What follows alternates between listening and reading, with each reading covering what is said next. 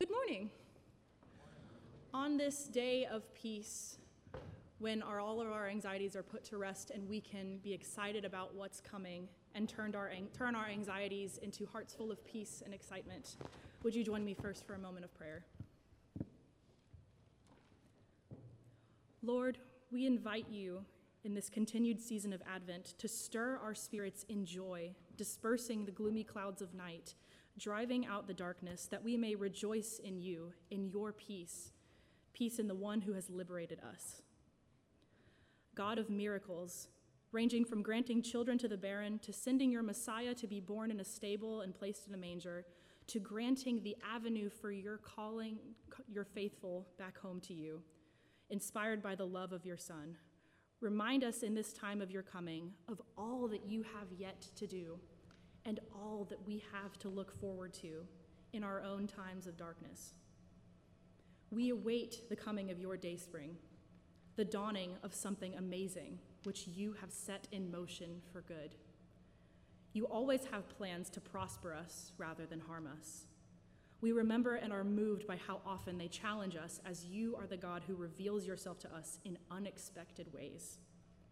Instead of having loud, brilliant trumpets in halls of royal people and nobles announcing the coming of the Messiah, you gave a child to Elizabeth and Zechariah, who grew, that child grew up to be a prophet to prepare the way of the Lord, wearing camel skin and living in the desert. Instead of a palace adorned with gold among kings, Jesus came incarnate to the ordinary Mary and Joseph on a night of silence in a stable in Bethlehem among animals, with shepherds from nearby fields as your witnesses. In the glory of Jesus' birth, we see how, in the most unlikely, unexpected, seemingly unfitting circumstances, Jesus begins the most wondrous work of love the world has ever known. Be with us as we anticipate the dawning of this new day, the day of your coming. In the remembrance of our Savior's birth, who humbled himself beyond all measure to fulfill your promise to the prophets, move us to see that you are doing work that is far greater. You can do much, much more than anything we can ask or imagine, and you love us enough to call us to be a part of it. Let us dwell in the words of Isaiah 43, where you said, Look at the new thing I am going to do. It is already happening. Don't you see it? We anticipate your coming eagerly with open hearts, hands ready to serve, and hearts bursting with love to give. Come, that you may continually use us to bring about your kingdom on earth. We look forward to those glad and golden hours coming swiftly on the wing. Allow us rest beside that weary road to hear the angels sing. Amen.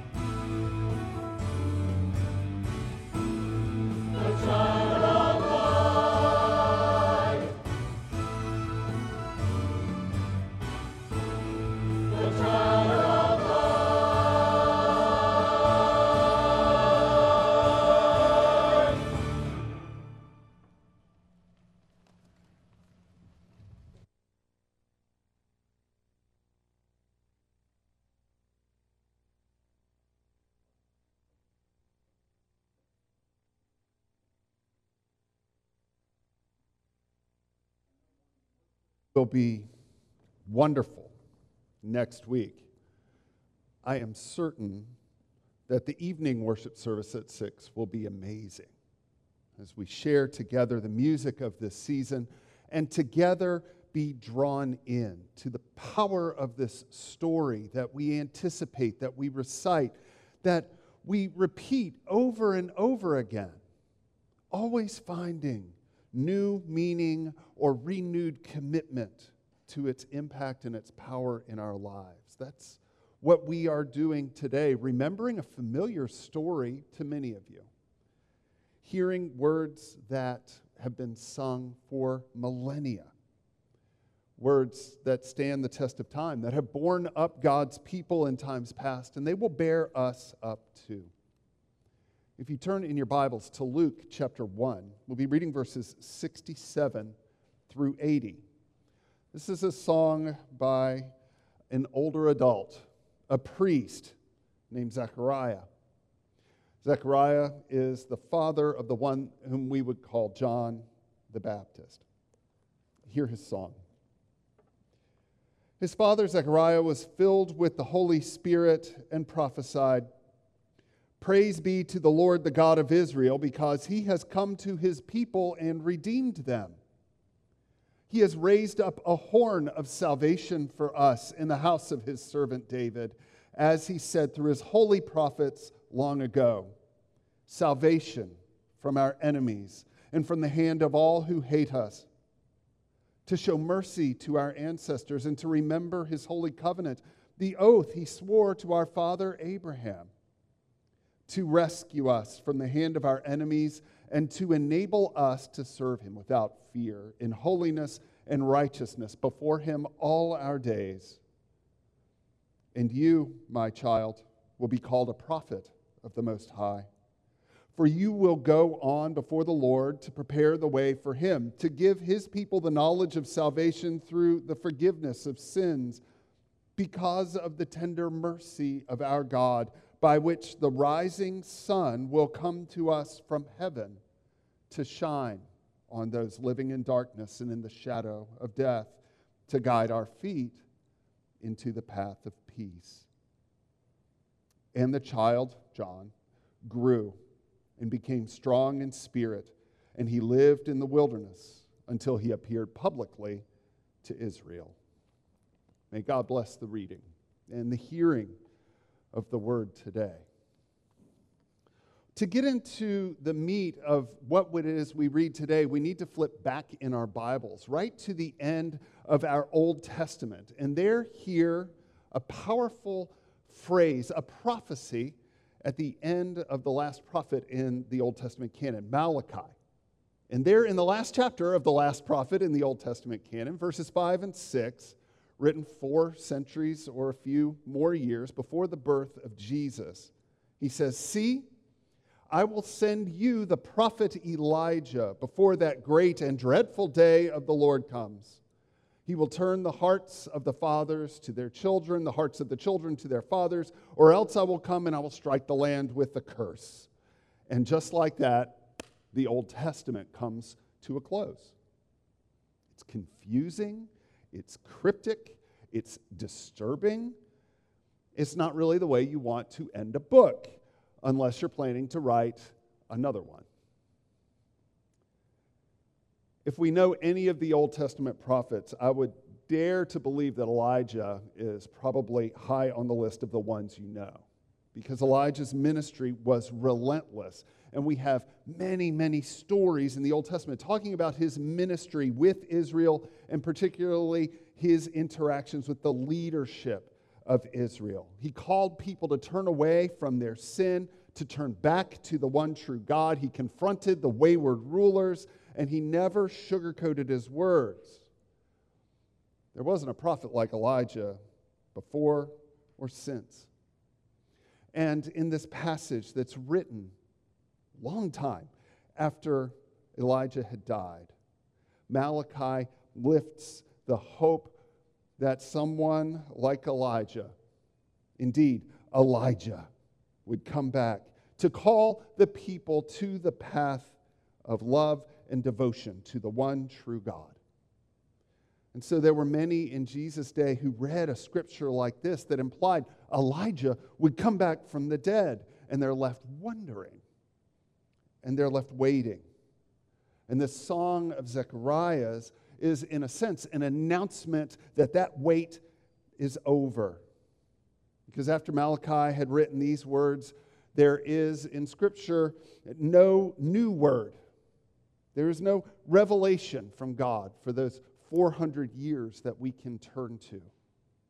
None that we can remember. 400 years, that's a long stretch of time. That's longer than the United States has been a country. It's a long time for God to be quiet. It's a long time for God to be silent. You may be like I am and be rather uncomfortable with silence. Not all of us are.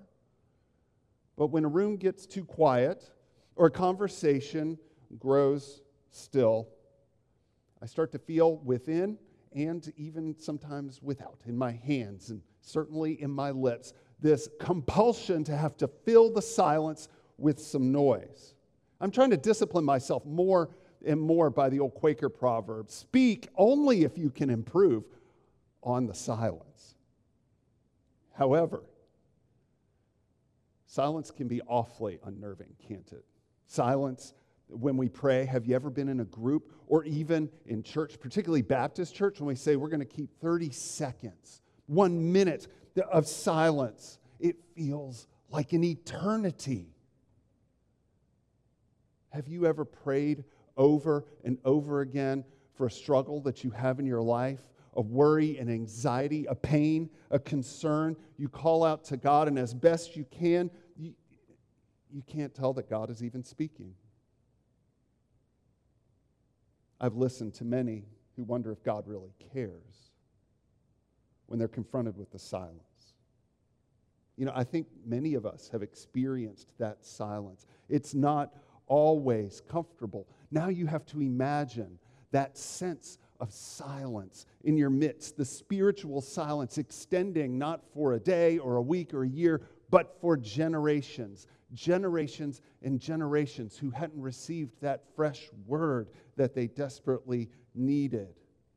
The people did have themselves anchored in the law of Moses. They had the words of the prophets to fire them up and to call them to attention. But what did all of that point to? What was the law and the prophets all about? What did it mean? There were only a few who were willing to dedicate their entire lives if necessary, to hear that word from God. And even as God is silent from this human perspective, it doesn't mean that God has stopped working on behalf of humankind. Sometimes in the silence, in the stillness, in the unseen ways, that's where God is most powerfully at work. I was a little sad as I walked by the rose garden on the way in to realize the roses had received their annual haircut. There are not going to be any more roses. They're cut to a nice, even level, and there they are, ready to hibernate for the winter. But there is work that is happening. Underneath the soil, the roots are extending and finding new sources of nourishment.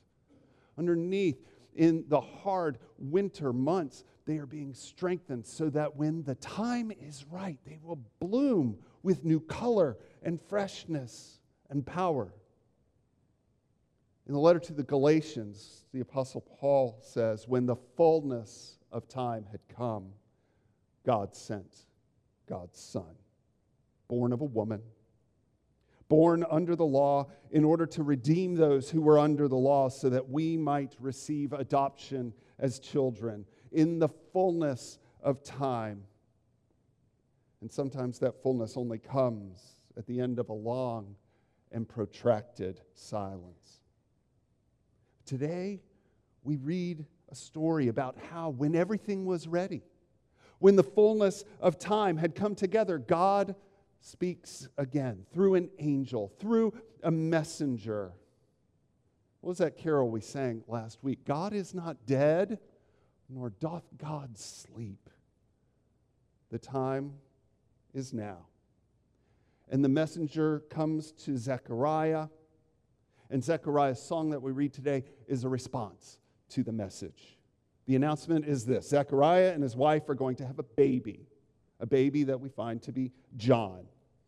And that baby is to be the very one that Malachi anticipates, that Malachi promises would come, a powerful and influential prophet who would be like Elijah. And that would be amazing enough. But the catch, the miracle that Mackenzie offered to us in worship is that Zechariah is older. He's really old. He's advanced in years. There are a couple of times in the scriptures where God goes to work in those places and in those people who, in the eyes of the world, are viewed as fading or dormant or barren. Sometimes this happens when people are past their childbearing years. Abraham and Sarah, probably the most famous example. Who can forget how the letter to Hebrews summarizes Abraham's situation? I'm sure Abraham did not write these words. Abraham was as good as dead, it says. And yet, from this man came descendants as numerous as the stars in the sky, as countless as the grains of sand on the seashore. So we should be surprised that Zechariah balks and hesitates at the promise that's given to him. And in response, the Lord takes away Zechariah's power to speak while John grows quietly in those unseen places. I don't think Zechariah was being punished for his hesitancy. I don't think he's being punished in balking at the power of that promise. Maybe God knew that it was in the silence that Zechariah needed to prepare for Christmas. How would he fill that time if he wasn't speaking? He would devote himself to prayer. He would study the scriptures to try and understand what was happening, to understand what it was the angel had said to him, the role that his son would play might be. John would be the one that Malachi had predicted, but, but is that all? Would John be just another prophet? Another prophet who'd be mostly ignored like all the rest? No. The more Zechariah was silent, the more he thought about the very last thing the angel promised him. And he will make ready a people prepared for the Lord. For the Lord. John's words and John's work would orient an entire people to what God was doing, not to his own life, not to his own charisma, not to his own ideas or thoughts, but to the Lord.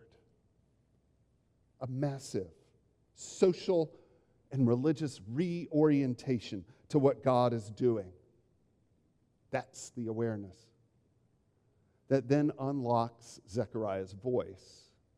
And he proclaims in song not a lullaby for this little baby of his, but instead a song of faith about what God is doing and how his son and he and his family would be able to play a part in God's great work. In fact, it's not until verse 76 that he even mentions John in this event that we would call Christmas. No. His little baby John would grow up to be a herald, to use the carol's language, to prepare people for that coming king. And so that song walks us through several powerful metaphors and ideas that help us understand what God is doing when God arrives in the Christ child. There's a purchase from our slavery, there's deliverance from danger, there's the forgiveness of sin, there's the dawning of a new day. It's all about salvation through and through. Verses 69, 71, 77, over and over again. God is saving the people. But it's that image in verses 78 and 79 that I want us to focus on today because it is the stanza of the verse that is our Advent carol. O come, thou day spring, come and cheer our spirits by thine advent here. Day spring. Day spring. Because of the tender mercy of our God, by which the rising sun will come to us from heaven to shine on those living in darkness and in the shadow of death, to guide our feet on the path of peace. The King James Version helps us understand that translation of the ancient Latin hymn. It reads this way Through the tender mercy of God, whereby the day spring from on high hath visited us, to give light to them that sit in the darkness and the shadow of death, to guide our feet into the way of uh, peace. Day spring is such a great word. It's so much more evocative and powerful and interesting than sunrise. But that's what it means. Day spring is the sunrise. But there's never been in my life something like an ordinary sunrise. I thought, as I was preparing this week, about years and years ago, and I was still in seminary and completing a summer course, sort of an intensive course in clinical chaplaincy at Duke Hospital. And so I would take all of my learning and really poorly apply it to the lived situations of those who are in crisis in the hospital. Nobody's in the hospital because they're having a great day. It's just variations of sickness and brokenness and hurt and difficulty, of weariness.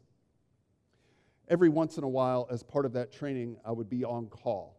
And so I would be the chaplain who would stay overnight, carry a pager. The pager, hospitals still use pagers. It's pretty amazing technology, I guess. And every time there was a crisis or emergency, a code, a patient death, they would call the chaplain to come and tend to whatever needs the patient or the family may have in that circumstance. And the staff never forget how those who take care of our hurting bodies suffer greatly.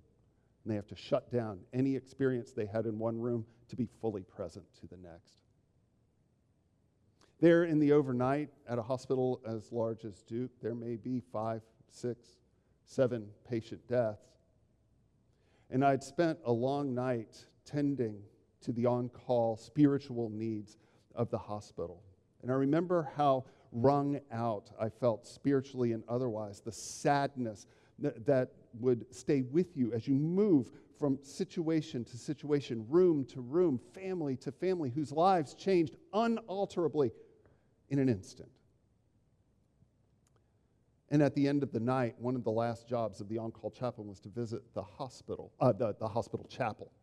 And there in the chapel uh, was a book of prayer requests. And families, anybody could go in and they could just sort of write the concerns of their heart and ask for prayer.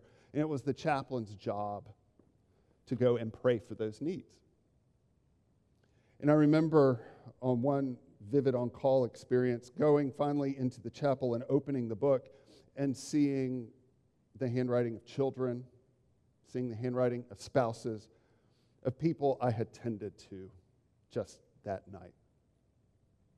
And knowing the grief and pain that was part of that. It was more than I could bear. I'm not a weeper, but I cried big, ugly tears as I prayed, knowing full well what each and every one of those situations represented.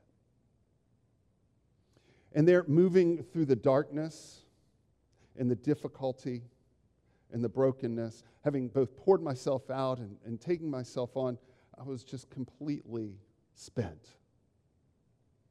I'll never forget after morning report going out of our windowless meeting room and being able finally to go home at the sunrise and to feel the warmth of the summer sun's rays, and to be able to walk through Duke Gardens on the way back to my car, and to see the beauty of the new day. It didn't undo everything that had just happened, but it filled me with hope and with healing. There's no such thing as an ordinary sunrise. How much more when the day springs upon us with life and with vitality. You have felt the power of the day spring because that power is what lies behind the promise of the psalm. Weeping may last for the night, but joy, joy comes in the morning. You should know that Malachi, in that same chapter, chapter 4, just a few verses before that prophetic cliffhanger that I started this sermon with, Malachi also says this. And I'll read it in King James just to spare you the suspense. Unto you that fear my name shall the Sun of righteousness arise, with healing in his wings. Sound familiar? Zechariah brings all of that prophetic vision into focus through the lens of a single person. The good news is that in this person, we are given a hope that is consistent and healing and powerful as every sunrise. There is hope in him.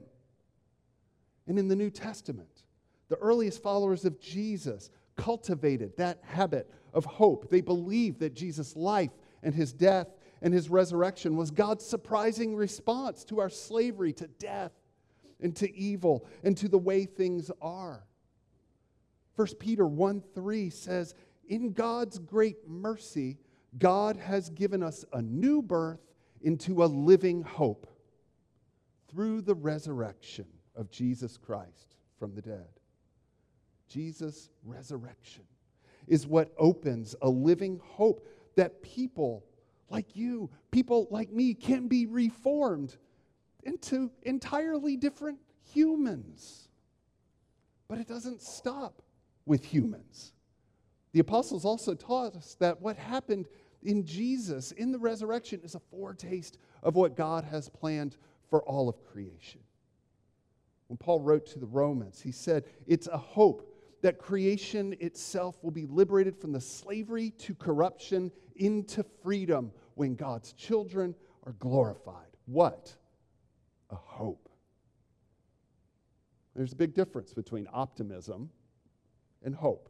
When I was in the seventh grade, the Soroptimist Club had a public speaking contest, and I'll never forget the topic, the theme about which we were supposed to speak was optimism, colon, a way of life. I did not win. There's a big difference between optimism and hope. Optimism is choosing to see any and all of our circumstances and how they could work out for the best. This is classically, it's the, the glass half full. And I've told you before, pessimists should not be judged. Pessimists are just optimists with experience. But there's a difference between optimism and hope. Certainly, biblical hope. Because biblical hope is not based first on our circumstances. Biblical hope is based in a person, it is found in a person, in the personality and in the character and in the work of God. In the person and the work of Jesus who revealed God's character to us. So when I say hope is in a person, I mean this hope is in God. But what do we mean, even when we say God? Especially when we have a hard time detecting God in our life or in the world at any given time. There are so many pages that have been written about this who is God, how to describe God. And I, you know, reading more and speaking more doesn't necessarily make the answer better one of my mentors taught me that sometimes the more you speak, the less you have to say. Robert Jenson, theologian, captured it beautifully, I think, through the lens of our scriptural witness. He says, God is whoever raised Jesus from the dead, having before raised is, raising Israel out of Egypt. John the Apostle, the evangelist, said this No one has ever seen God but it is God, the only Son, who is close to the Father's heart, who has made him known. Hope is in that person. Hope is in that one to whom Zechariah sings this song of faith, to whom his son, John, the baptizing prophet, points and orients the people to. So, what are we to do about this? We can take our hint from that verse Come, thou day spring. I don't want to bore you with too much word study, but it's awfully fascinating. The word day spring, that we would contemporarily describe as sunrise, is also the Greek word that's used to describe the point on the compass we call east. Why? Because that's where the sun rises. And it's the same in Latin, that the word uh, for east is, is uh, oriens. And that the Latin of the hymn says, Come thou oriens, from which we get you know, the word orient, which means east, right?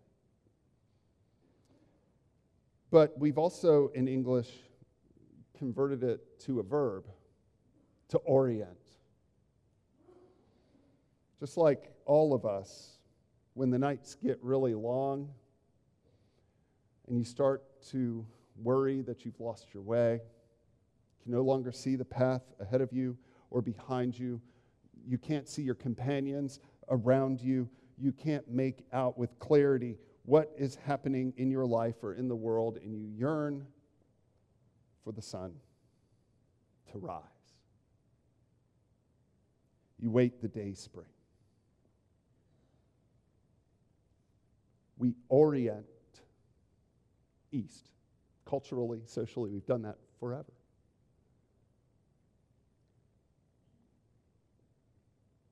Our orientation in these days is what's being called to us.